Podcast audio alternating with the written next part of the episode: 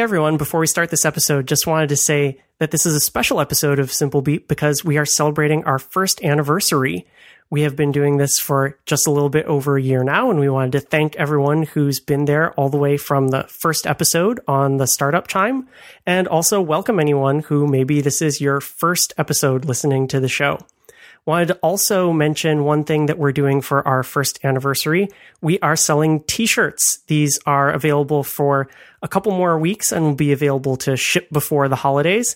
They are appropriately classic Mac themed and can't usually do this with a t-shirt on a podcast. We are actually able to give you an audio preview of the shirt. And you can have one of your very own if you go to simplebeep.com slash shirt.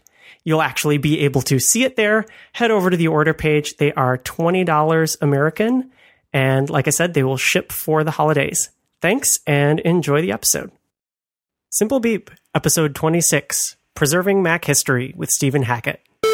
Hello, and welcome to Simple Beep, a podcast about the history of Apple and the Mac community. I'm Ed Cormany. And I'm Brian Sartorius. And this week, we're joined by a special guest, someone who is well known in the area of Apple and Mac history, and someone who's been a long supporter of our show all the way from the beginning, really helping us get the word out about Simple Beep and getting some of our core audience in. And you may know him better as the co founder of Relay FM, Stephen Hackett. Welcome to the show. Hey guys, uh, thanks for having me. Like like we were saying, it's it's it's a lot of fun to finally get to talk to you guys. Likewise. Yeah, it's it's. I don't know if you guys do this. Um, maybe I'm the only one, but sometimes I sort of yell at podcasts when I'm listening to them. Like, no, you got that like tiny detail wrong. Um, I've done that with you guys, so it's nice to be here. Oh, that's a badge of honor. yeah. we know that you know we try to put a lot of research into these shows and you know, really nail down a topic, but we still like to do it as this discourse format. So we always veer off, and once you start getting off plan, you realize, oh no, oh no, how how well do I really know this? I think I, I I was a bad podcast listener. I didn't tell you, but I think it was something you. I don't remember what it was now, but you corrected it the next time, and I was like, yes, like someone else actually sent the email, and like me, I was just a bum. I think we have uh, good listeners who are the ones that people always ask for. You know, don't send the tweet before the episode is over.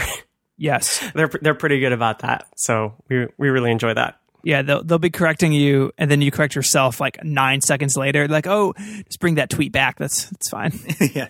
So everyone listening will be looking forward to the errata for this show as we as we make mistake, mistakes along the way.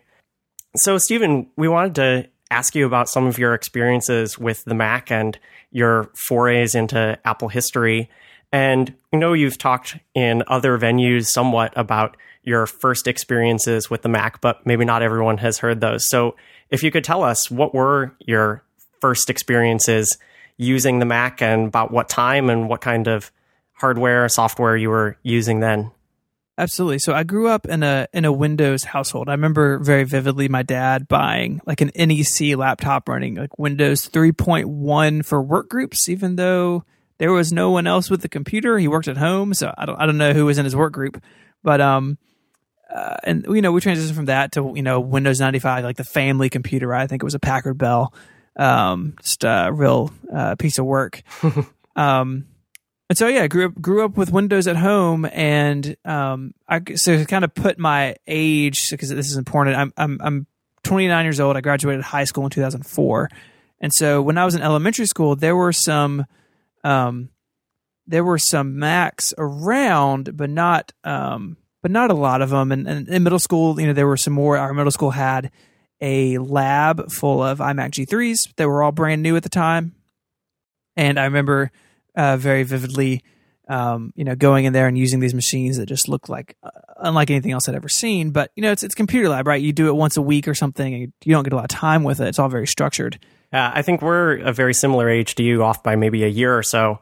And we had pretty similar experience. I think in our school, in elementary school, it was definitely dominated by Apple IIs. There was an Apple, there was literally an Apple II in every room in elementary school. And then once we got up to upper elementary school, like fifth and sixth grade, they had an Apple II lab and a Mac lab. And those were like two distinct places that you could go to do different activities.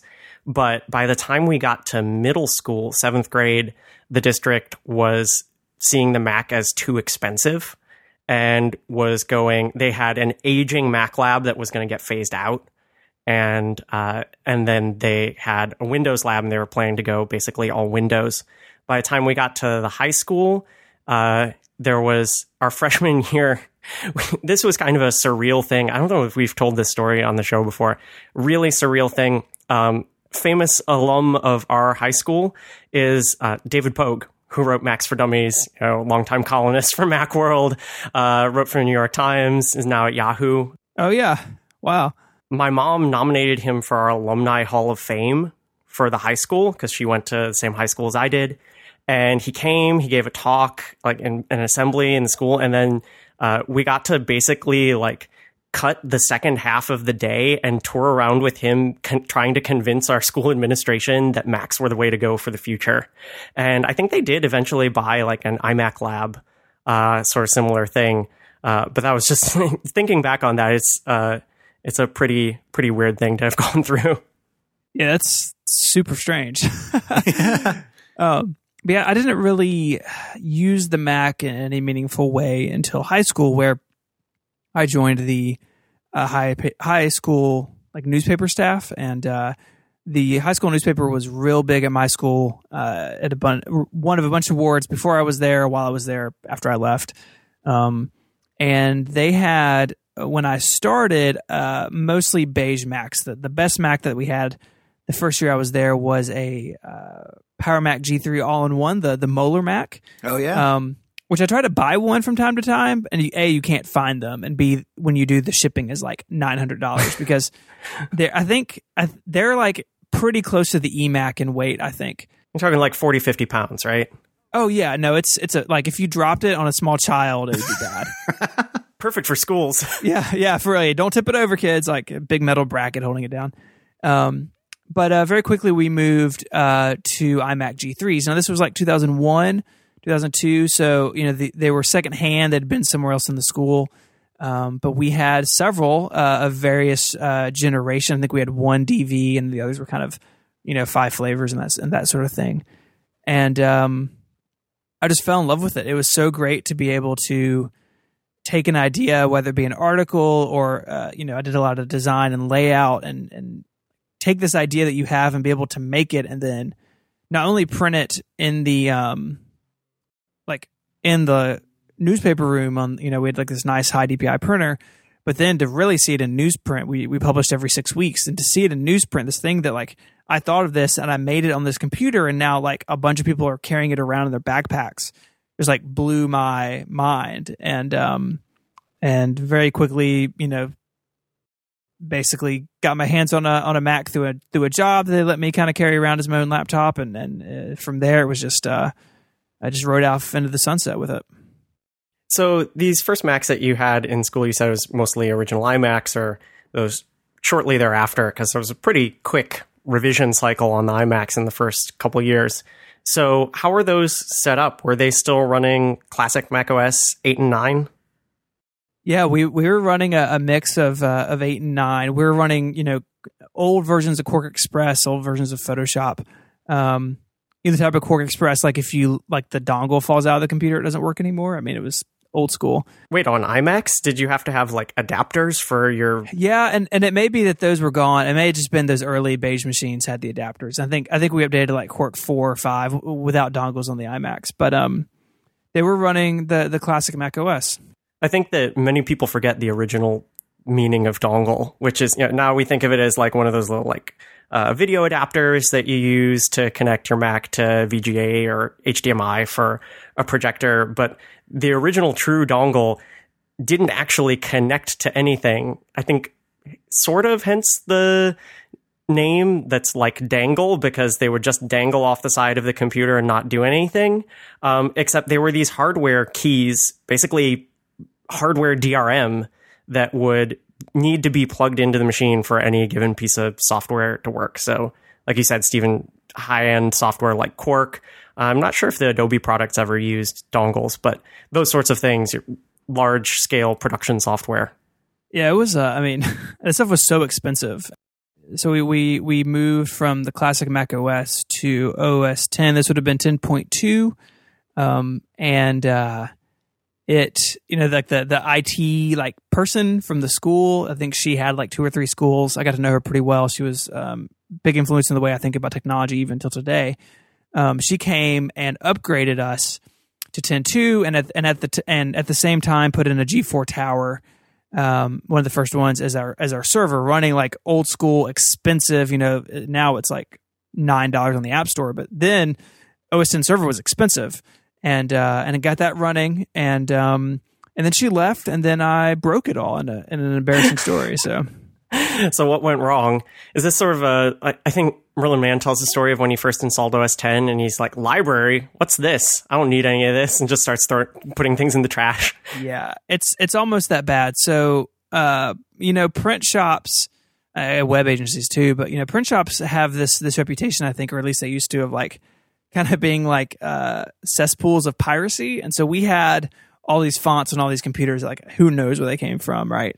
Um, I mean, we had internet access and we were downloading fonts, and as long as they, you know, worked when we exported a PDF, like, you know, who cares? Um, and uh, so I, I was like, okay, I have all these fonts on this one system, and I need them on all the other systems. And you got to remember, I had only ever really used Mac OS 9. Uh, I had seen OS 10 and used it in passing, but I didn't know anything about it. I was like, oh, well, I'll just copy this font folder and put it on all these other machines, and uh, it'll be great. And turns out that things like permissions exist and if you and if you don't know the difference between the system library font folder and the user font folder things can go things can go bad and um, so I, I, don't remember the specific, specifics but basically i ended up replacing like the system font folder on a bunch of machines on like three or four machines i mean and uh, you know you go and, and and try to boot them up and they're just like well no you killed my system font you know i can't do anything um, you know, now we got a lot of protection there, but then it was like, oh yeah, just do, oh, wants the password. Cool, I'll just give it the password. And uh, and so she had to come back and uh, and address that. And uh, she gave me, I mean, it was really great. I mean, I, I could have been in a lot of trouble, and and and really, she took the opportunity to teach me, you know, kind of the you know, we have the, the user level and we have the system level in OS 10 and, the, and they're separate. And this is kind of why they're separate and this is how they, they interact with each other. And uh, it was really great, and um, and she fixed it. And then the newspaper advisor told me not to do that sort of thing again. So I, I behaved the rest of the time. One of your other appearances where you talk about this era of using early Macs was Mac Power Users, now on Relay FM. Yeah, uh, episode two thirty five, and two things that you mentioned uh, that kind of screamed classic Mac OS to me where I think you said you had to like run across the hall to fix another department's Apple Talk networks. Oh yeah, it's like probably giving like PTSD to people who are listening to this show. Yeah, we should we should be careful about mentioning those sort of words. yeah, exactly. And also uh, the like everyone's muscle memory of holding down shift to disable extensions at boot when you're troubleshooting. Uh, yeah, do you have any memories that you want to share from those? Yeah, you know, I think I think a lot of high school nerds, which I, am not going to judge, but I'm going to guess they're high school nerds listening to this. Um, uh, you kind of have like three groups of nerds in high school. At least in, at my school, we did. We had the band, and then we had yearbook, and we had newspaper. And the yearbook, they actually, um, uh, you know, they had Macs as well. And uh, I remember, I don't remember the model name. Maybe you guys will know it. The uh, the CRT display that the back was crystal clear. You know, it wasn't that like came out with the cube. Yeah, they didn't have a cube, but they had like the CRT. You know, schools they just like stuff gets divvied up um, uh, gorgeous. I mean, to this day, like that display is one of my favorites. Anyways, they they transitioned to OS 10 after we did, maybe like a year after we did, and they had this little Apple Talk network set up to do some file sharing and whatnot. And um, you know, they just come in one day and like turn it on, it just didn't work. So you have to go in there and like check the node settings and like, oh, well, did you install anything new? And you know, oh yeah, I installed this thing. Well, I installed an extension that you know broke this other thing, and so much of those classic Mac OS troubleshooting days were like, what did you change? Like that's the first question. Like, what did you do? Because I'm going to blame, you know, I'm going to blame you. This thing is fragile, but like, what did you do? And, uh, so yeah, you know, I kind of became sort of their unofficial uh, IT guy, which uh, which was a lot of fun too. Yeah, that monitor was the Apple Studio display the last iteration of that, it looks like, before they went to LCD displays and then renamed them the Cinema Display. There you go. So at that time when you were in school, I know that I, I think we saw ourselves as pretty big Apple fanboys even back to our school days, and where you said you came to it a little bit later. So as you were using these machines like in high school and getting productive work done on them and doing newspaper stuff and being your you know little bit of IT manager on the side unofficially how much did you know at that time about kind of the troubles that Apple was going through and did you notice did you really know that the iMac was this pivotal point in their company history um, did, did you know anything about the other drama that was going on there with CEO changes, Steve Jobs coming back, things like the Copeland project blowing up and Apple not having a new operating system.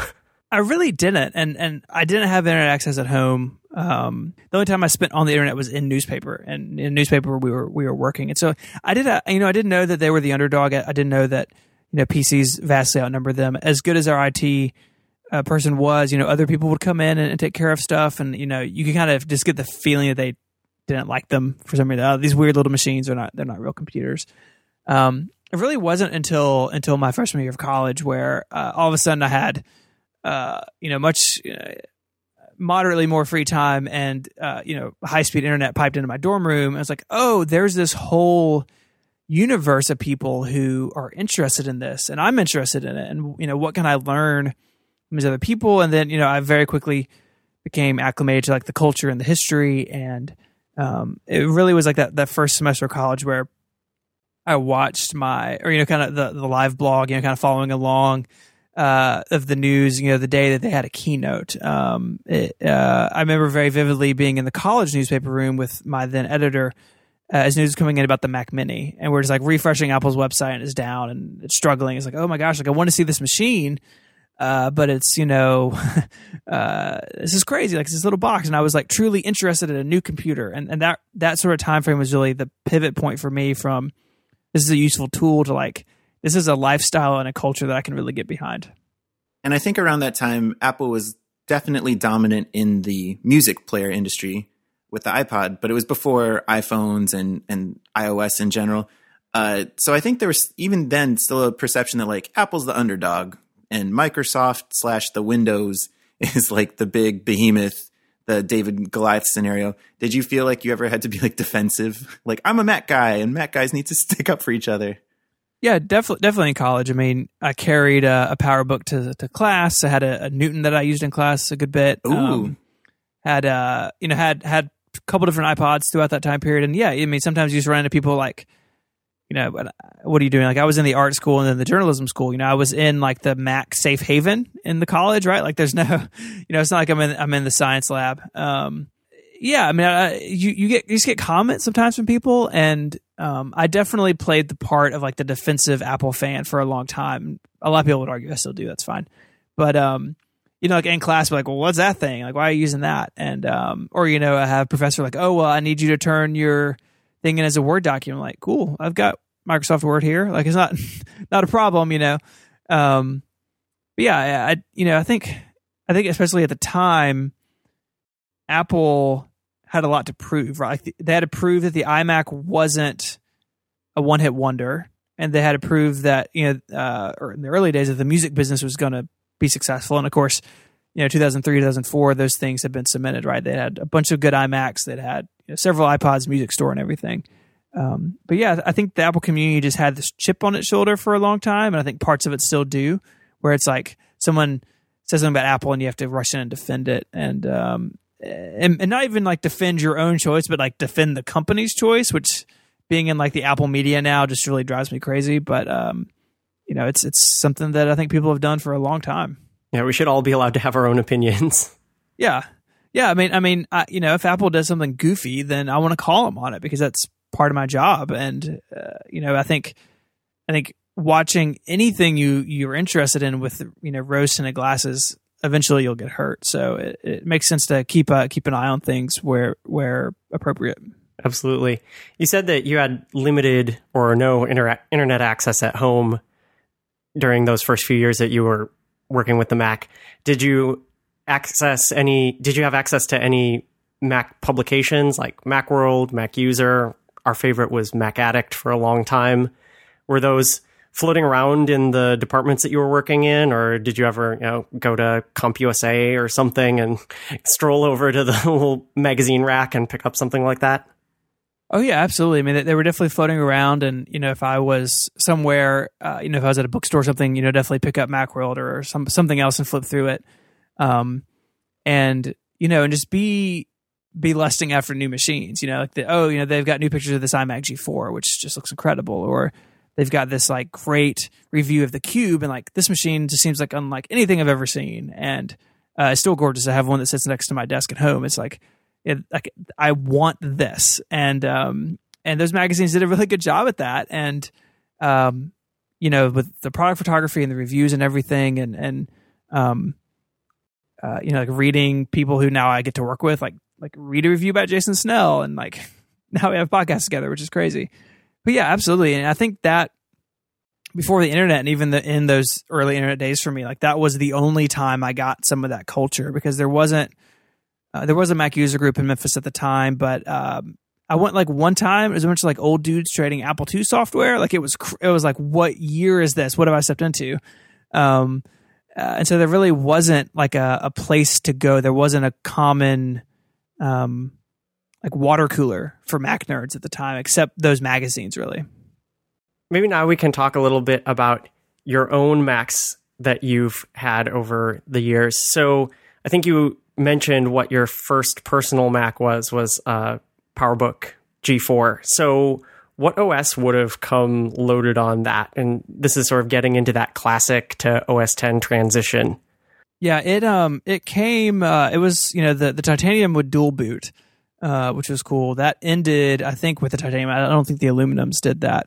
Um, but mine mine I had the fancy one, so I had like the one gigahertz. It was um I mean it was it was really awesome. And I, be- I believe that it shipped with uh, 10.2, like an early build of 10.2. Um, I remember very distinctly like upgrading.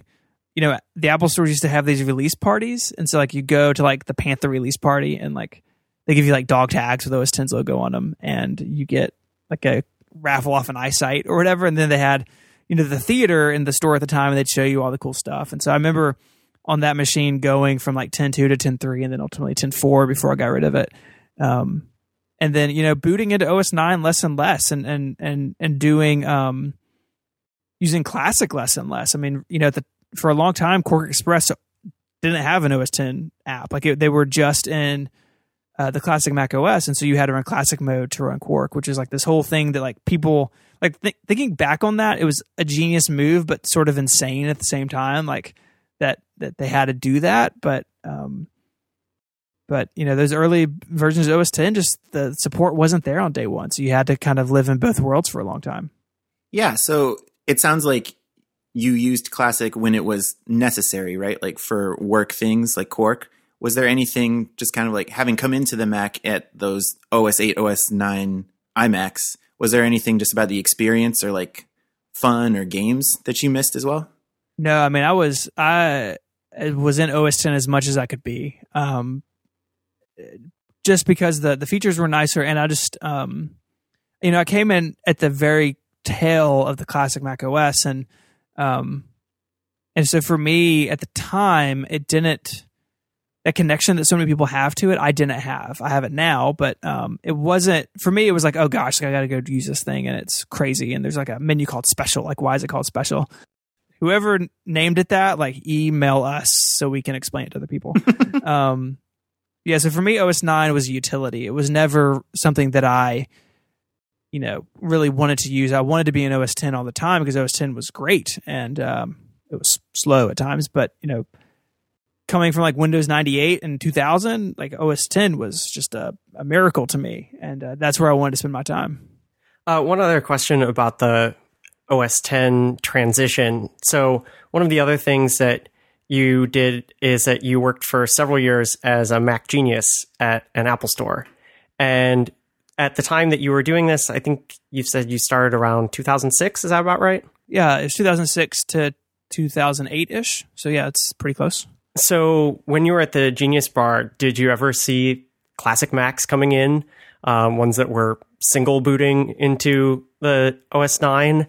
Um, and was that part of the training? Because thinking about the time frame, like classic, at least under OS 10 as emulation, was current up through Leopard, which was 2007. So I would imagine that a lot of people, you know, there was this whole painful transition where Apple said, even from this uh, even from this point of not having the high ground, not being able to dictate everything, we're burning everything to the ground. All that old stuff is going to be in the old world, the classic world, and everything in the future is going to be OS 10. Um, did you have people who were clinging to their classic Macs? We had a few. Uh, I remember distinctly this guy who would bring in his clamshell iBook and would just need help with something, and it was it was running OS nine, and uh, like I can't if I remember correctly, and I, I, may be wrong, but I believe that the, the rule of thumb was that we could support Classic, but not the Classic, like not booting into the OS. And so if you had a problem with Classic running an OS 10, like we could get Classic itself fixed, right? So like we could reinstall, you had to do drivers. I mean, uh, the details are fuzzy now, but you, you basically had to give OS 10 a copy of OS 9 to use, and then it had to do some stuff to it. And we could do that. Like we could get the container working, but anything inside the container – you know, if you're having a trouble with an app running in a classic like that, uh, basically, like, you know, we could maybe give it a shot, but we weren't required to. And we definitely weren't trained on fixing anything in OS 9. Um, it was just, hey, get the structure around it working, and then you're kind of on your own. Literally in a separate box, all to itself. Yeah, literally, you're just over there in a crate in the corner, and Apple has forgotten about you. And that's funny because if you brought in hardware of that vintage, like the clamshell iBook, and you need to run an OS 9 application on it, the correct answer is to boot directly into OS 9 because if you install OS 10 on it and try to do classic, it's not going to have the resources to handle that effectively. Exactly. That's an interesting direction that they took on it, but it makes sense with that overall strategy of making the transition as abrupt as possible. Uh, and of course, they knew that if it was too abrupt, it would be their end. Right. I mean, you know, you, you compare contrast it to PowerPC and Intel, which of course, you know, way less impact, right? But uh, that was relatively quick, really. I mean, um, you know, Rosetta only stuck around for a couple of years, where uh, Classic was there a long time, and you know, they they shipped they the cutoff of machines booting into OS nine. I think ended sooner than what a lot of people would have liked, but um, you know the classic environment lasted a you know like you said till 2007 or so. So that's a that's a pretty long run from when you know the last bits got pushed to, to os 9 um, but again they i mean how do you replace your os that you've had for 20 years? I mean that's like they did it really well. Um, there's there's three episodes of the debug podcast. Um, i don't remember who was on it but talking about carbon and that whole like the bridge and everything they had to do. Um, it's really it's fascinating and it's it was so genius in the way they did it where hey you know if you opt into carbon like you get goodies on both sides and uh, if you go full cocoa then you get lots of great stuff.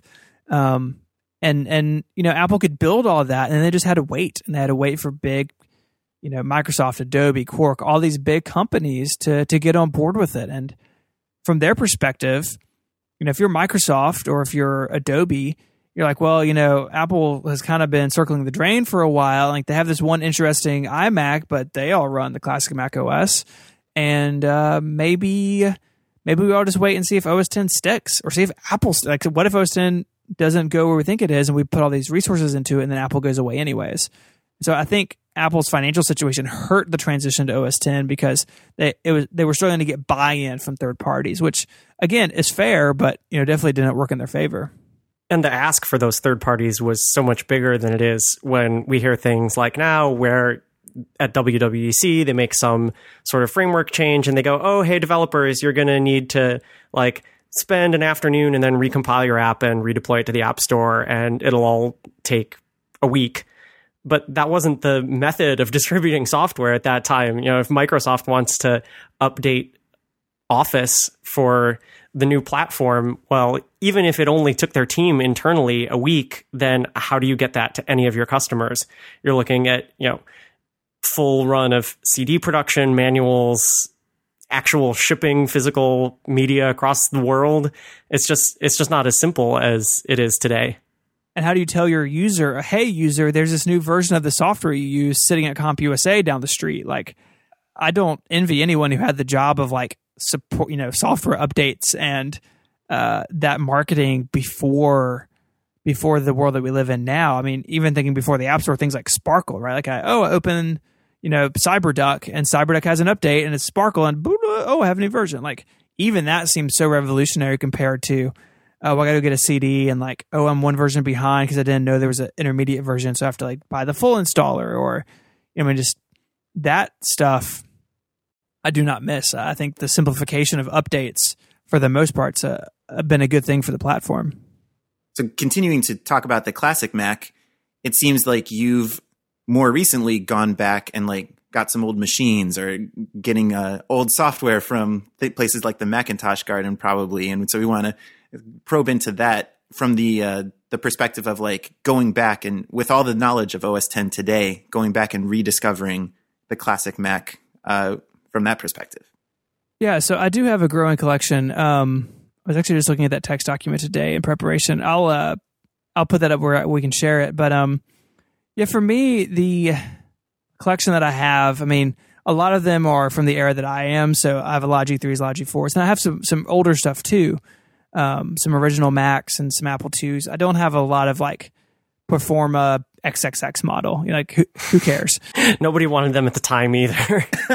my grandpa had, had, his first Mac was uh, Performa because we suggested he get a Mac, and it was the one that you know it priced out appropriately for what we thought he needed, and it was like the most lemon Mac that we've ever had. the The monitor, like something got like loose in the CRT of the monitor immediately after it went out of warranty, and you know it's a CRT monitor. You can't go and open that thing up, but just periodically the red channel of the monitor would drop out completely and everything would go green and you would just have to literally hit the side of the monitor to try to get it going. So yeah, Performas were they were definitely in that dark period before uh, before the iMac and before you came to it, Stephen. Yeah, so uh, you know, for me, it's the collection is more about the hardware. Like I do, um, especially a couple of the G3s that will boot, you know, OS uh, OS eight and higher. Um, I do boot into those, and I do I do, especially if I'm writing a, a like a histo- uh, historical piece.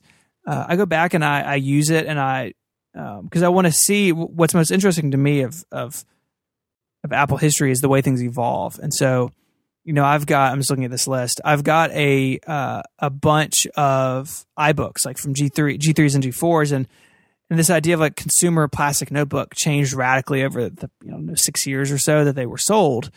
And for me, it's interesting to to examine the decisions that went into that and to see, okay, well, the clamshell was just crazy, and the design was really dated pretty quickly, honestly. And so they went to something more streamlined in 2000, 2001, and then they just um, refined that over time. They went from this translucent look to this opaque look, where solid white plastic, and they did this and they did that, and um, that's really interesting to me from the hardware perspective. Honestly, probably more than the software.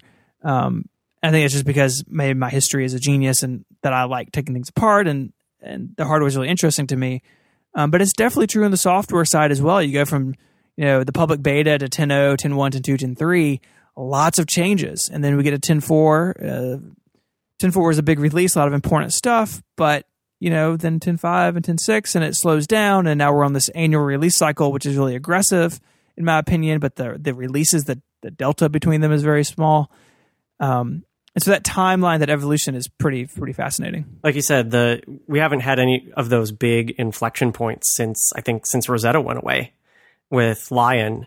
That was one you know, line in the sand where I know that that kept a lot of people on Snow Leopard because they needed some Rosetta app. And I know that uh, for my family and for some of my documents too, we had tons and tons and tons of ClarisWorks and Apple AppleWorks documents, and they're just they were dead in the water. They were not going to go anywhere. And it's like, okay, how do we find and convert 3000 AppleWorks documents to PDF? And like, oh gosh. yeah, starting writing Apple scripts to get this done. You have to sit there and babysit it because it's going to screw up. And it's all going through like, it didn't even use the basic scripting functions. It was using like interface scripting to go through the print dialog box. And it's just like complete mess. And that's like the you know that's the biggest transition that I think we've had to make recently, and hopefully with it being more gradual in the future, then we won't have any of those huge pain points.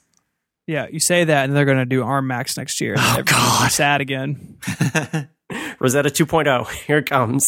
I mean, it's about time. They've done a transition every ten years, really. Um, even in the classic Mac OS, you know, they they changed file systems. They they went uh, they changed the family of ch- uh, processors. Of course, so like PowerPC that we just yeah, yeah. What we just talked about. So it's it's been ten years since Intel, which is uh, makes me feel really old. But um, you know, so it's time. It's time for something for Apple just to blow something up for you know in the Mac line. So we'll see if that if that time period uh, stays stays accurate. Yeah. So you mentioned some of the older hardware that you had, um, and I presume some of it, maybe not all of it, still runs. And so, what was the process of that sort of process of discovery when you buy something? You've got this old hardware that's new to you, and you get it up and running, and you're basically staring at an operating system that you've maybe never even seen before or only hardly seen at all. What was what's that been like?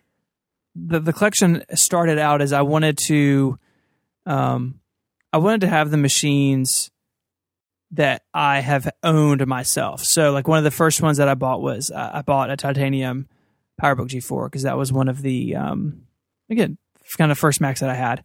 Um, I always had this love affair with the iMac G4. I never owned one, but used a bunch of them, and like okay, that that machine means something to me, and so I would like to, um, you know, I would like to own own uh, uh, an example of that. But yeah, if I, if I you know if I very rarely will I buy something that's not um, particularly planned. I mean, I sort of have this wish list in the back of my mind of like it'd be really cool to own X, Y, or Z. And every once in a while, I'll just you know peruse and, and see what's available, either eBay or locally on Craigslist or whatever. That day that the 20th anniversary Macintosh walks across your front lawn, Dude, yeah, yeah. Um, Mike Hurley, my my business partner, Relay, keeps telling me that I should buy one for myself for my 30th birthday. I'm like I'm not sure you're aware of how much how much money that is. Like I can't just go drop uh you know, I can't just go drop that kind of money on a on a machine that would be like super cool to have on my desk, but you know, I'm not I'm not going to be using it. I just turned 30 and uh, I bought myself a 4K iMac. That's there you go coming shortly. so um, that feels much more like a, a good birthday present. Yeah, that's that's probably a lot better of a call than um than buying a buying a TAM. Um, but yeah, you know, I, I do I do generally things in my collection work, um, or at least you know have worked. Uh, last time I, I, had them out, I mean, not everything is in is in active use or even and you know sort of where I can get to it easily. Um, and and again, I sort of have these reference machines like my clamshell iBook and my blue and white G3 Tower are sort of my. I need to run random old OS and I can install it onto that system because they have really broad support bases um, you know, I, I, could if I need to run 10.2, I have a bunch of machines that can do that, and you know, so I might get a G4 because it'd be a little bit better than G3. But most of the time, you know, these things have some on display, have some sort of in storage at the house, and um, it's it's just kind of knowing that I have them and knowing that um, that they're around. Uh, as silly as that sounds, I think that's that's why I keep picking them up. Yeah, and it's cool that you have a couple in the collection. They're still almost workhorses for you. Get access to whatever you need for a given purpose. Yeah, absolutely. I mean, you know, I, I definitely have some that don't work. Uh, my Macintosh Color Classic, for instance, uh, the logic board looks like um, it's just been being eaten away by corrosion. I've done what I've can to slow it, but you know, you get to a point where like I, I know if I put power to that thing, like it's just it's just never gonna never gonna start up. So I don't that one doesn't get power uh, plugged into it because that would just end really poorly. I think. It sounds like uh, when you do boot into the ones that work, it's it's for like OS reference. But are there any apps from that era? What they weren't even called apps back then; they were applications. The full name. Uh, is there any software aside from the OS from the classic era that you ever find yourself going back to use? Yeah, uh, AppleWorks is a is not as much anymore, but used to be a pretty big one. Uh, doing you know doing consulting and that sort of thing where it's like oh i have this you know this old document that i can't open. It's like well you haven't opened an appleworks document in a long time so you know apparently you just now need it again. Um, and so there's sort of that utility of it like hey i need to save this document out of something else or you know just copy and, and paste the the contents into a, a text document. Um, and there are there are some games now you know some of those classic uh, education type games of you know uh, number munchers and super munchers. And Uh-huh. I don't think Oregon Trail is particularly uh, educational, but of course that's a cult, cult classic. Um, kids, if you go to Oregon, you're you're going to die. I know that the way that we played it, it was very not educational. It was a third person shooter, just for Buffalo. And so yeah, so it's you know it is more for that reference of, um, you know, I wrote this thing about Sherlock I don't know a year or two ago, and I was like, well, I need to go. Like, not only do I need screenshots, which usually I don't do myself if I can find them, uh, but I need to go like check it out. And you know that especially stuff tied to services doesn't work anymore, right? Like the the backend for Sherlock's been gone for who knows how long. But just kind of getting into it, um, help documentation is a big thing. You know, not all classic uh, not even even all current Mac programs have decent help, but the ones who did, that's all still intact on the disk. And so, if I have you know ClarisWorks four installed, I, for some reason I need to know something, that those help documents come in really handy when you're like, oh, like what what was the system requirement? What could this particular feature do? Uh, that stuff can be handy, so it's it's nice to have that around. yeah, and also a lot of that can be is another collection to be made on the side because so much of that was not put into on disk help. Like I'm looking at my shelf here, and I you just mentioned ClarisWorks four, and I can see my ClarisWorks four manual. There's two of them that came with it in the box, and it's about an inch and a half thick total, and none of that. None of that was part of the software, and you're not going to get that by going and booting into uh, Classic OS and trying to try try to find those help documents. It's either you've got the physical copy or you're you don't have the manual. Right. And that's that's kind of the rub with with anti-collecting of like how do we preserve software? How do we preserve documentation? And documentation is even a little bit easier that you can scan it. Um, you know, you can if you have your hands on it, you can make digital copies of it. But in in 15 or 20 years if someone needs to boot up system 7 and do something, that's going to get increasingly difficult, not only because it is tied to hardware in a way, but the software is kind of locked away in the past and We've talked about that on Connected. Federico Viticci has this idea of, of archiving uh, iOS apps that go away. Like, what if you need to get a, a look at at Tweetie two? Well, a it probably won't run on iOS nine. Again, that that problem exists in the iOS world as well. Like, how do we preserve this this software work that is increasingly important in our age of of Macs lasting longer than than, than ever? I mean, I mean, current Macs are built so well; it's just unbelievable and there's so many of them, right? Like no one in 15 years is going to want to collect a 13 inch Retina MacBook Pro. Like pe- maybe people like me, but like you know, like that's not going to be like a, a, rare thing. But the software on that disk is rare or, or could become rare, and and that's something like I don't have an answer to. I don't know how to how to fix that problem, but it's something I think about on these systems. So if if I buy a system and and it boots, um, I leave the disk intact. Like I don't I don't go in and, and, except for my reference tower, the blue and white, I don't I don't blow away a hard drive on a machine that I buy. I I generally leave it intact. Um, for that reason, not that I've done anything with this, right? It's just like in my own head of like I'm preserving ClarisWorks. Like, well, you're not really because it's in your attic on a old beige Mac, but um, that's like a, a problem I think, and, and one that I I really don't know how to solve.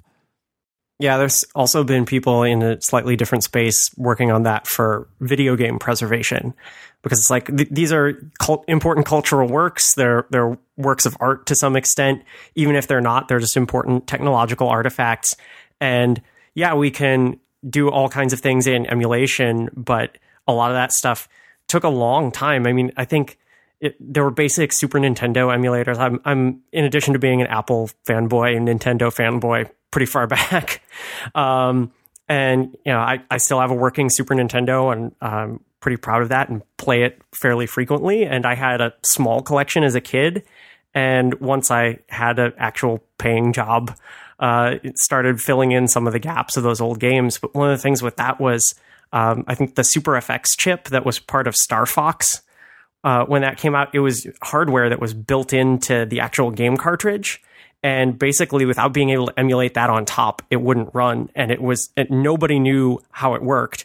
And basically the only way that you could do it is to get a copy of the game destroy it by opening up the chip itself and trying to you know like read the the path of switches off of the off of the actual integrated circuit. And people spent like years and years and years on this. So this archival process is really hard if we don't have actual vintage hardware that can can do these things for us. Yeah, exactly. It's you know it's it's that interplay.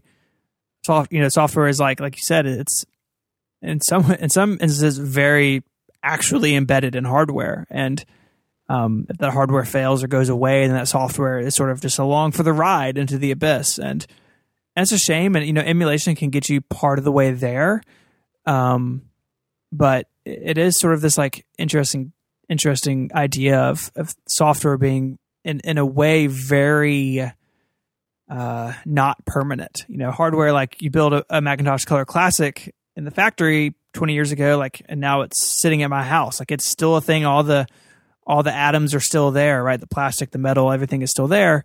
But the software, the the person hours that went into it to to make it run, to make that Happy Mac show up, um, that's fading and and, and fading in a hurry if you pay attention to it. It's getting harder and harder to find that stuff. Yeah, so you said you've been trying to preserve this stuff, and sometimes you'll buy a Mac that comes to you with you know a not wiped hard drive. Um, maybe through those sort of like little treasure hunts, or just uh, through finding things and then sourcing them off the internet, as we can do to some extent now. Are there any favorite apps that you have that you discovered like well, well after the fact? Um, that that run only in the classic environment? Not particularly. I think again that goes back to my sort of I was in the OS 10 camp because that's all I ever really knew at the time, and so um, I mean, there's definitely some some stuff um, around around the Newton, some of the the Newton software that runs in Classic Mac. That I bought a Newton in college, and that's when I discovered all that stuff. Um, but but again, it's more of a utility or a reference for me, not not a um, not a true like passionate hobby to, to run the classic Mac OS, which I know makes some people sad, including you guys. no, it really doesn't. I mean, we we dive in there through emulation, or Brian has a dual USB iBook G3. Yeah, does the keyboard smell bad? Because I, I bet it does. a lot of those did. You know, it. I've never like recognized that, but yes, it does. I've never actually thought about like this is a smell that only happens when this the lid is open, but it's true. Did it just like was it porous and it just got like years of finger goo in there? So those uh, iBook G3s, not the clamshell and not the G4. There was a weird intermediate where it's a G3, but look like in, in that square white case. Mm-hmm, mm-hmm. Um, it's some combination of the adhesive used on the bottom of the keyboard. To, there's a label on the back of the keyboard. Um, that adhesive when it starts to break down, and the theory is when it, it does interact with bits of human, um, it smells like bo. And I have one of those machines. Um, I've got a uh, uh, it's not on the list, but some some iBook G3, and it is um, it's pretty bad. It that's one that lives in the attic because it just it, you open it up and it just smells like uh like dirty gym socks. Really, I think that's a pretty. You're right. You're you're totally right. Apple does lots of quality control, but I guess they couldn't foresee that one. yeah, it's one of those things too. Like, how do you even test for that? Like, I wonder if this keyboard's going to get stinky. Like, I mean, it didn't cross anyone's mind. I'm sure. You mentioned about uh, this discussion about preservation. Uh, I wouldn't sell yourself short there because the work you've done at your website, 512 pixels and formerly Forkbombr, I think you have some good, almost columns there that do like put a narrative to a lot of this stuff. You've got your old Mac of the month where you and uh, other writers will contribute little essays about certain Mac models. And uh, another thing I like that you do is you kind of dredge through the Apple knowledge base, and you have like your K base article of the month or the week. And uh, so, like that's I think that's that's good work, and hopefully at least the Internet Archive is picking all of that up, you know, for whoever and far off into the future. I hope so. Yeah, the um, I should resurrect the old Mac of the month. That has been a long time since I've published one of those. But um, yeah, because you know other people are interested in this too, and um, I, I do think like one of the proudest thing. I mean, five twelve pixels is seven years old now, just nuts. Um, one of my things I'm most proud of, wrote this thing about the history of the Aqua user interface, and this was before Yosemite was announced. So it was like, can I draw a line from the beginning of OS 10 uh, and the beginning of the you know the the Aqua interface, and if I draw a line from then to now, can I guess where Yosemite will be? And that was a lot of fun to do that. But it was especially fun because I got to deep dive in like how Aqua has changed and evolved. And what's really interesting is you put that next to like the hardware at the time. And as the hardware, you know, iMacs and iBook G3s were very fanciful, right? Like, I mean, if you call a computer Dalmatian or Flower Power, like you've gone down a road that's really interesting. Uh, I don't own either one of those, and I don't whew, not good looking. But um, uh, but as the hardware matured in look, the OS did too. You know, the early versions of Aqua, you know, there's the quote of the buttons look so good you could lick them. Um, my friends have a company called Lickability that's named after that quote. Uh, it it grew mature and subdued at the same time, and so being able to like pull all that out and finding screenshots like the hero screenshots of Apple's marketing for each version of OS 10 was harder than you would imagine it would be and um, one of those actually got help from somebody a reader uh, had it um, and actually i swapped it out later for for one that i had been using. And so now like if someone wants to look for like the history of aqua like there's a place for that. And and and there wasn't before. And so it is fun to create that sort of content. It doesn't do the best page views in the world but i don't care. Like i want it to exist because i'm interested in it and other people are too. And it, so it is, it is fun to get to, to document little pieces of it here and there. I could do a lot more. I could go older but it's it's what I can do in, in, in my limited capacity as, as sort of a self proclaimed historian. Well, I, I, can tell you that we definitely appreciate it. At least the two of us. Like, uh, there are a couple of your articles that we have bookmarked. Like, you sent us your recent one about mice uh, that, that, we might borrow from or use as inspiration. Another one about your history of the control strip is something we're we're kicking around. Yeah, yeah. It's uh, the mice one is fun. Actually, um, actually, just yesterday, I got to a point with the Mac collection. I was like, I need to collect things that are smaller for a little while because we're just out of space. And so I have this mission to like every mouse that Apple's ever made. And just yesterday, uh, uh eBay Safe Search came up with a strawberry colored puck mouse. You know, um, which like those mice are terrible, but they had each of the five flavors had its own mouse and accompanying keyboard color, which I had forgotten about until I, I wrote. I think I wrote something about the iMac G3, and I stumbled across this image, and I was like, I totally forgot they they did this. I mean, it totally just escaped my mind to history that that you know you bought a grape iMac, it came with a great mouse. Um, and so a strawberry mouse finally popped up on eBay yesterday or the day before. So I that's en route to my house. But um, nice. But you know, again, like on that micro level, like how has the mouse changed? Like you and and and that's relevant today because just recently, you know, Magic Mouse Two with its hilariously placed charging port Everyone laughed at that, but I have a Logitech travel mouse that plugs in the exact same place. I'm like, yep, been there. yeah, well, it's better than the Logitech mouse that like sits in a cradle. It's like, why can't I just plug it in? And, and you know, anyways, um, and so even today, as we're recording this, that's relevant news because the the mouse and the keyboard are still around. You know, this next station that my display sits on in my office, like, there's nothing in this in this NeXTstation that is relevant anymore. But the ideas in this box of a of a compact, well designed machine running a Unix based operating system, that's relevant. And uh, because it, it, it, in many ways, this machine historically is very important because it is the foundation of what we use today. And that's really what gets me excited about adding something to the collection of is it important to me as a user? And I've, I've bought all those.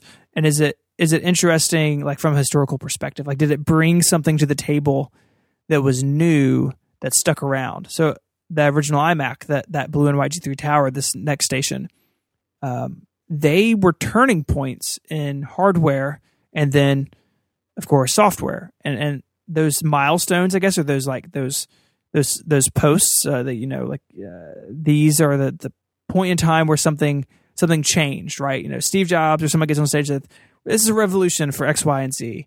That's what interests me now as a collector and as, as, a, as someone interested in the history of it is is those turning points because again, like Aqua, if you can if you line up all those history points and you draw a line, you can guess where we're going. And um and then you can sound smart about it if you like, oh yeah, I think they're going to do this, right? Like I talked years before they did it, like they're going to they're going to solder RAM and storage on MacBook Pros. Like it, it, there's old articles, and it was before I was podcasting, and and sure enough, like that's what they've done. Because again, like you draw the line of like, well, these are getting harder to open, and then there's like this weird MacBook Air that is this crazy machine, and maybe not going to be a success, but it's really important in a lot of ways. And now you look at the MacBook, the MacBook fits cleanly into that peg as well. Like this machine is a pointer of where we're going. And all the new iMacs that just came out, and iFixit gets their hands on them gives them one out of 10 repairability score. Yeah. Which kills me. Like as a hardware guy, it kills me. Like even if you know what you're doing, that's a difficult machine to work on. Well, and like you said, looking to the future, you know, who's going to want to collect all of these? Well, nobody, but they're going to want to have some representative pieces from these different eras of Apple going forward. And then you're going to have a 2015 iMac and one little thing goes wrong with it, like a fan dies inside or something. And then you're going to have to open up this extremely fragile, completely irreplaceable hardware just to get at this one little tiny thing to try to make it keep doing what it's supposed to be doing. And that, you know, that could really drive up the rarity of these kinds of things, not in terms of like a collector or value way, but just the fact that we may lose them. Yeah, absolutely. That's that's that's a that's a good point, and I think an important one. Um, you know, if you have a Mac 2FX, which like was a killer machine at the time, and they're still crazy expensive. Actually, just looked like a month ago. Um, I don't know if people are smoking that own Mac 2FXs, but um, if a fan dies in that thing, like you put another fan in, right? Like it's not difficult. There's obviously parts in there that are much harder to get your hands on, but there is this sort of um, modularity that Apple had for a long time. The original Mac was an appliance.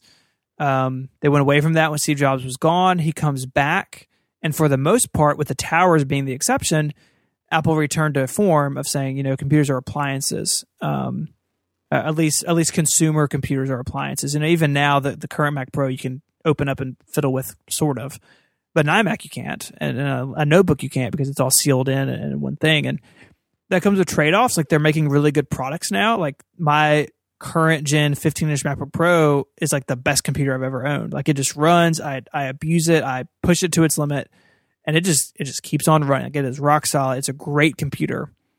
But is it going to be a great computer in 10 years? Uh, probably not. And that that's a that's a shift that has taken place over the last couple decades.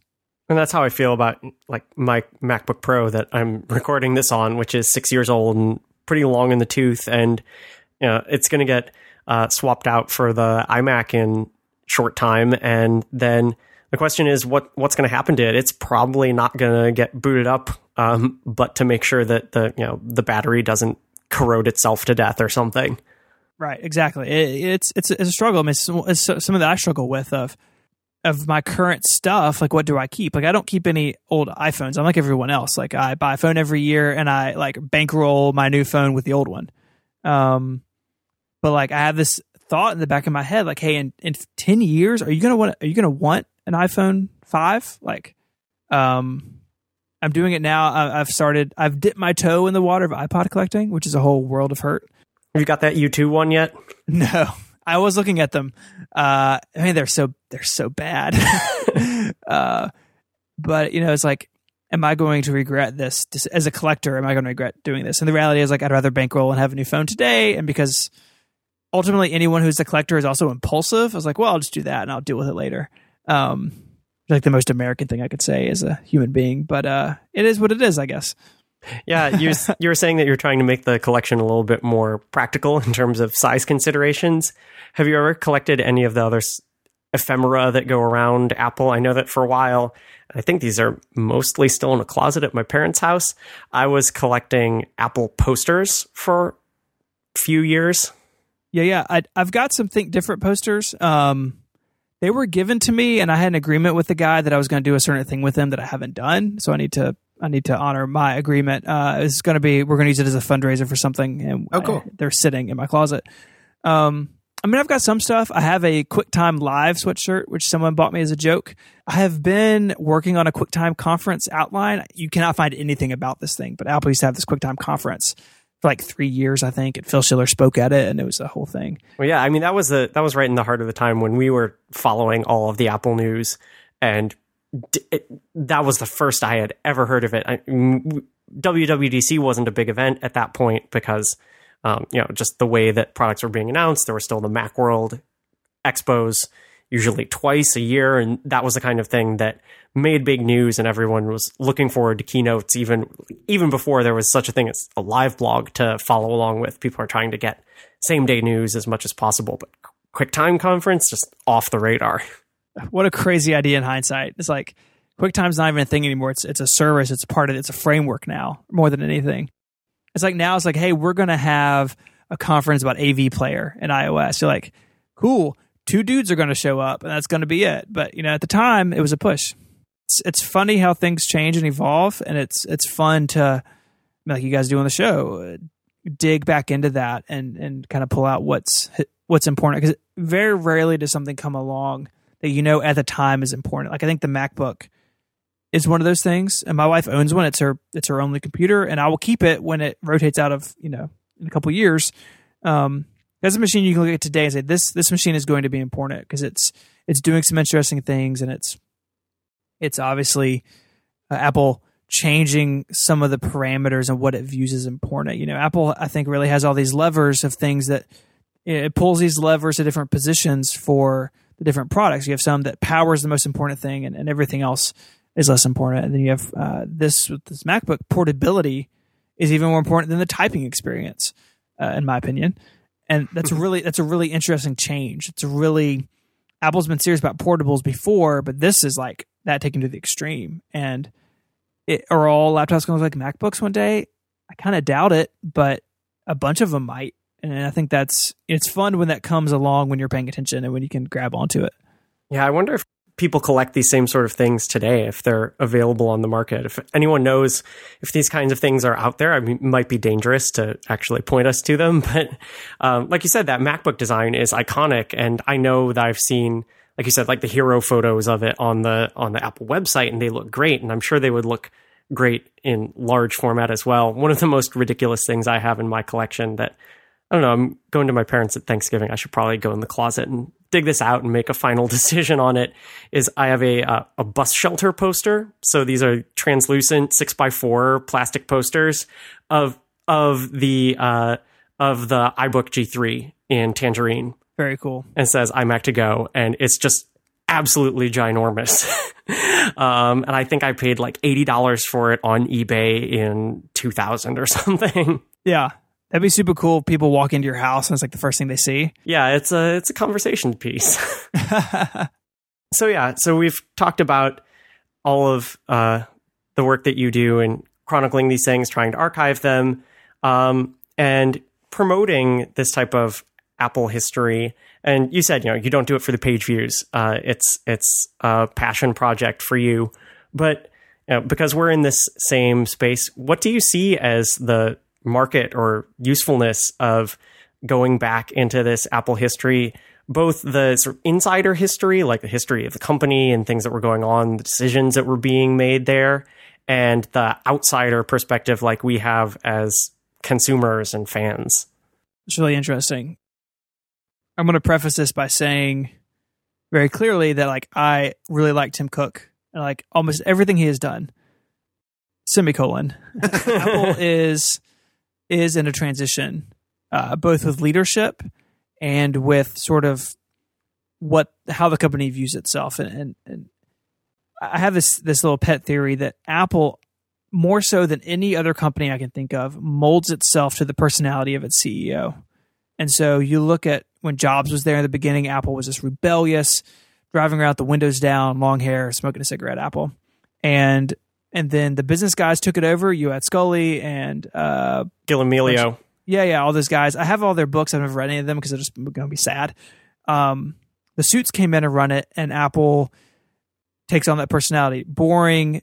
Uh, even as machines feel like there's just red tape surrounding the machines. Like, what format do I buy? I don't know. Fill out a form and we'll tell you. Like, Yeah, in the, in those dark days, it was it was really bad. There was an old uh, like jokey Apple rumors site called As the Apple Turns, Yeah. And um, their entire website was formatted formatted like classic OS Windows. Um, and every quarter, when Apple did the earnings call, they would have a contest um, guess the Apple earnings. And in those really bad days, like the Gil Amelio CEO days, uh, they just hard coded the minus sign in front of the field that you would fill in. Oh. That's sad. Uh, and then, you know, Jobs comes back and Apple takes on his identity again of rebellious but kind of cooled down a little bit in his interest in music and art. You know, Apple follows those things. And now, you know, we're couple several years in the Tim Cook era, and Apple is already taking on his identity of being uh, which I love, a force for like change in the world, like politically and all this stuff. You know, Apple's very powerful, and it was always sort of just a silent giant. And now, uh, Apple as an entity cares about what Tim Cook cares about, and I think that's I think that's great. I'm 100 percent behind that. But there is a um, there's a danger in that a little bit of, you know, Apple's had this recipe for a long time, and uh, is that going to shift? And so I- I don't I don't know if it if it will drastically, but you look at things like it's popular to complain about 16 gig iPhones, and that new 21 inch iMac you just bought uh, shipped with a 5400 dollar laptop drive, which is just insane to me. Well, and I, I went for the two terabyte Fusion because the one terabyte Fusion only has 24 gigs of flash in it. Ugh, you're killing me. Um, and so they have this identity CEO theory, um, and I think it's important to to know where Apple has been and the mistakes Apple has made and the successes that Apple has had. Uh, all that context when viewing Apple now, and so it's easy. I've done it on podcasts. You complain about the 16 gig iPhone.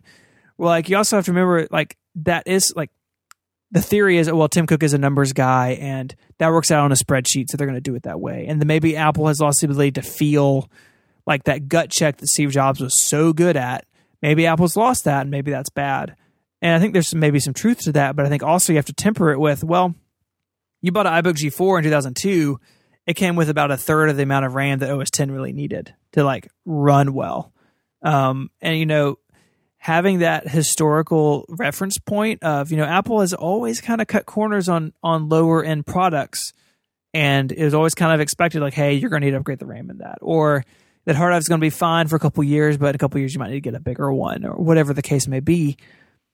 And so you can you can balance that. And I, I think I, I try to be very mindful of that and, and forming opinions about current day Apple and future Apple. That um, it is the same company that that was there in the 90s and they were churning out churning out a new Performa every week. It, some of the same people are there for crying out loud. Uh, and it's a continuum right? Like it's not the day that tim cook took over they didn't apple didn't change into tim's apple. It was still it was still it still is a lot of steve jobs apple and and there's a gradient there. And and i don't know where we are on that. Like i don't know how far over the slider is yet but uh, if you don't have like reference points it's it's impossible to measure that. And so something that i think a lot about of um, you know, these mistakes that Apple made in the past, are there signs that, that we're heading there again? Or uh, are there signs that we're going to make different mistakes? And, you know, uh, that doesn't mean that I can tell tell the future. If I could, I'd make a lot more as a podcaster. But uh, it's something to think about. Something that I try to filter my opinions through that lens uh, when when I can. No, that's absolutely a great way to put it, and something we try to keep in mind is that we love the, just the pure nostalgia of looking back at these things and re- remember what it was like when, but being able to take both that very detailed view of, oh, hey, I'm going to deep dive on what the Mac IIfx was like, um, versus where that sits in the the history of computing, not just the history of Apple and its community, is is definitely important for context. Yeah, absolutely. And it's you know, it, if you can do that successfully, you can have a, a little bit of a unique voice into things where um, I mean, the joke is on Connected that I'm the old guy, and that's true. But you're the youngest one on this podcast, so don't worry. uh, yeah, and you guys are spiritually old too. That's really what Federico and Mike mean. They're spiritually old. Um, again, it's like having that that that lens to look through. You know, just like anything else, right? Like, I mean, it's not unique to Apple, right? Like, if you speak about politics or um, issues of the day, like it's important to know that, like, well, this topic was a topic in the '70s, and this is what we decided as a society, and I mean, all of that like happens out in the non Apple world too. Um, and so I think it's important, kind of, no matter what your interest is, uh, to kind of know how it got there and where it comes from, and um, and again, you can draw that line maybe to to where it's headed. Yeah, this may be a whole can of worms, but you know, taking it from that very sort of sobering uh, perspective of where are we, where are we headed? How do you feel about the fact that the same way that the iPhone has become just part of mass consciousness and pop culture. Uh, recent, more pop culture takes on looking at Apple history, um, notably with a few uh, movies that are basically dramatizing the history of Apple. You know, it, it's interesting. Um, I haven't seen the new Jobs movie. I've seen all the others, and there's always that struggle, right? Of like, I know how it went down, and then I go read this book or read this movie, and it's it's portrayed poorly or incorrectly. And and understand like if you're making a movie or TV show, you got to make it or a book, you got to make it where people don't want to walk out or fall asleep. And a lot of computer history is relatively boring. But um, so I don't I don't like like this Aaron Sorkin movie if it's drastically different, which I've heard it is. Like I don't I don't fault Aaron Sorkin for that because he's got to make a movie that people want to go see. Where the stress comes for me is like, does that story become canon and the real story get lost to time? And um, uh, I think there is some of that, especially around like Steve Jobs' legacy of everybody's like, yeah, he was a jerk. And it's like, well, yeah, he could be, but he was also like, could be. I mean, people you know who I've talked to who knew him, and and you read these stories, he could be, especially in his later years, deeply compassionate with people and just deeply connect with somebody who is having issues with family or at home or you see a little bit of it now even in our circles where like i think a lot of people view steve jobs as like how he was in the 80s because we know a lot about that steve jobs. And we don't know until recent books about steve jobs at pixar and at apple in his later years. And so there i think even within our community there's a shift towards one direction. And the reality is he was an incredibly complex human being just like every other human being on the planet.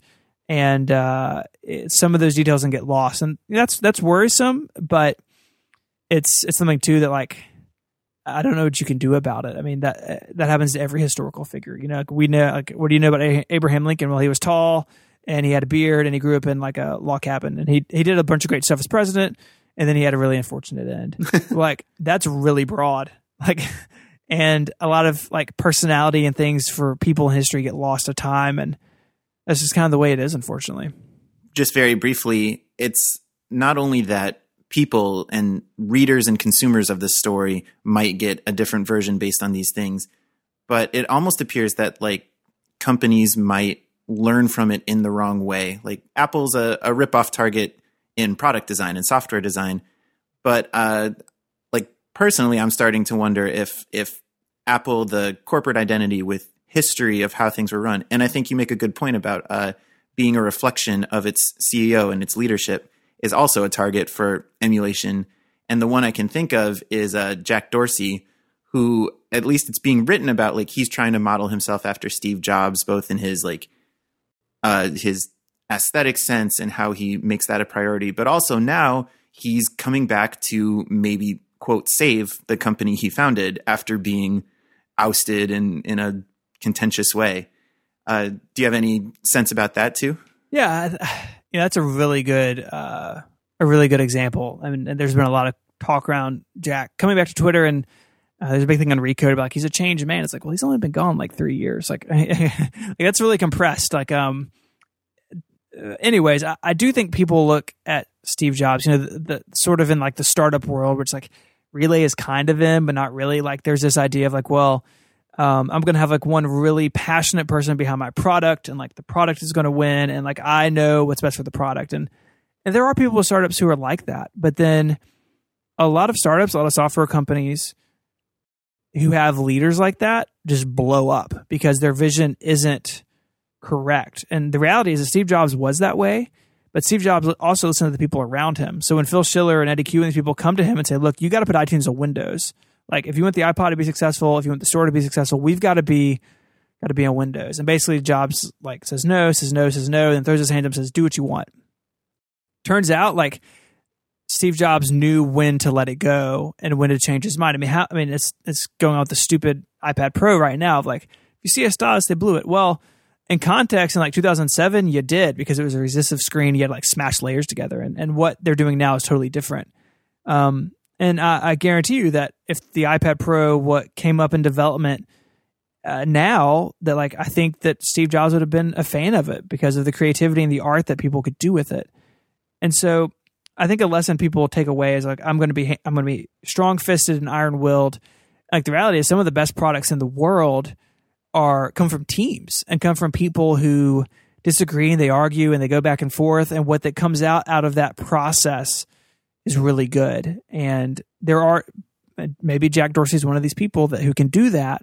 I think most people can't. I know I can't, and so I depend on my co-founder. I know Mike. I know Mike can't, and so he depends on me. And together, the two of us, we can do it. And you know, not everybody walking around running a company has that Steve Jobs touch, but I'm afraid a lot of people think they do. And when you run, like I don't know if you guys ever I've run into that, and it's it, it's very off-putting because it's like you might be right and you might even be right a lot of the time but like you got to surround yourself with smart people or, or you're just it's just not going to be a not going to be a good thing Agreed.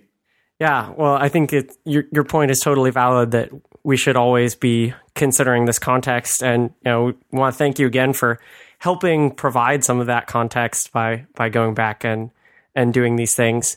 Um, so I think that brings us to the end of this show. So, Stephen, we know that there are many places we've mentioned them already that we can find you online, but where would you like to direct listeners to uh, find your work and get in touch with you? Yeah, so I write a website, uh, 512pixels.net. Uh, bonus points if you know why it's called that. We'll just leave it a secret. Um, it's really easy. And it's on the About page, so maybe not a great challenge. Uh, and so you can find all the history stuff there. Uh, I also am found on a couple podcasts on Relay, uh, connected with Mike Hurley and Federico Viticci. We talk about Apple. And then a new one called Liftoff with Jason Snell. We talk about space. Um, I, have so I've, I've had the secret life of being like a NASA history buff too, and now I have a place to uh, share that. Although it is much harder to collect space shuttles than Mac, so, so you know, so far. And then and then definitely I'm on Twitter like everyone else, uh, ISMH over there, and uh, yeah, so definitely like if you're interested in this stuff or like. Uh, like my favorite emails are someone like, well, you talked about this machine, but you got this detail wrong. Like, I want to hear it because I want to have my records correct, and um, having that dialogue with people who are interested in this is always fun. So definitely reach out and say hey, and uh, let's talk about stuff. So absolutely, and we welcome that feedback, and we'll uh, we'll address it on the show, and we'll pass it along to you as well, Stephen. So.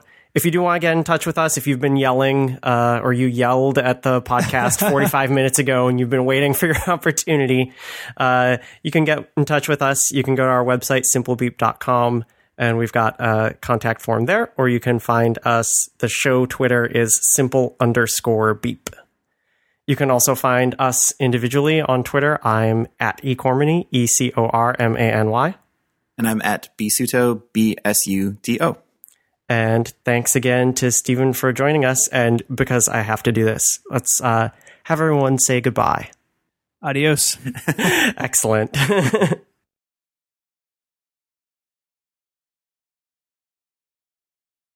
Thanks again. Yeah, thanks, Stephen.